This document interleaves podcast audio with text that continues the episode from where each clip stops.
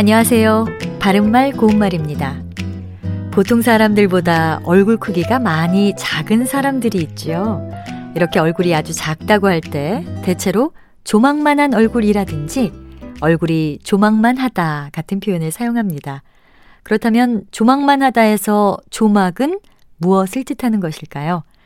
이 조막은 주먹보다 작은 물건의 덩이를 비유적으로 이르는 말입니다. 사람의 얼굴이 주먹보다도 작다는 것은 좀 과장된 표현이긴 하지만 얼굴이 그 정도로 작다는 것을 잘 나타낸다고 할 수 있겠지요. 또 아이들이 작은 손으로 뭔가를 열심히 만들 때 조막만한 손으로 만든다고 하는데 조막만한 손과 조막손은 또 전혀 다릅니다. 조막손은 손가락이 없거나 오그라져서 펴지 못하는 손이기 때문에 이 조막만한 손과는 관계가 없습니다. 또 어린아이의 손을 가리켜 말하는 꼬막손은 손가락이 짤막한 작은 손을 가리키는데요. 예를 들어 꼬마들이 꼬막손으로 가위바위보를 한다. 이렇게 말할 수 있겠습니다.